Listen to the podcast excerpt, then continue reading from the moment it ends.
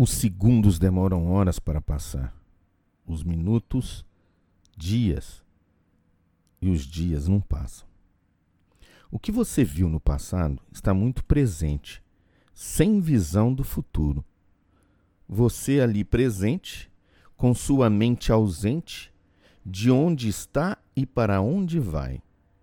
A ausência de si, a ausência de você em mim, se faz presente e se fazia no passado. Presente está o seu bufar, soltando ar, mostrando que não dá para suportar. Seu ar expelido pela boca violentamente viola minha mente, sofregamente, e ela sente, e se ressente com essa bufa recente. Parece que não sente, e nada tem de inocente. Minha alma padece. O meu espírito espírito desfalece.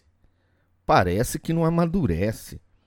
E eu aqui, embaixo, colhendo os frutos verdes, com seus taninos, travam minha boca. Cerram-se os dentes que foram cerrados pelo ranger e por aquilo que me alimento de você. Melhor mesmo é o jejum. Assim me alimento do seu bufar. E aí é com o meu pneuma. Minha nefesh está ferida. Meu ruar não caminha sobre as rochas, quanto mais sobre as águas. O que dizer de meu corpo então? Quem saberá? Meu ruar vaga, sem vaga no estacionamento da vida.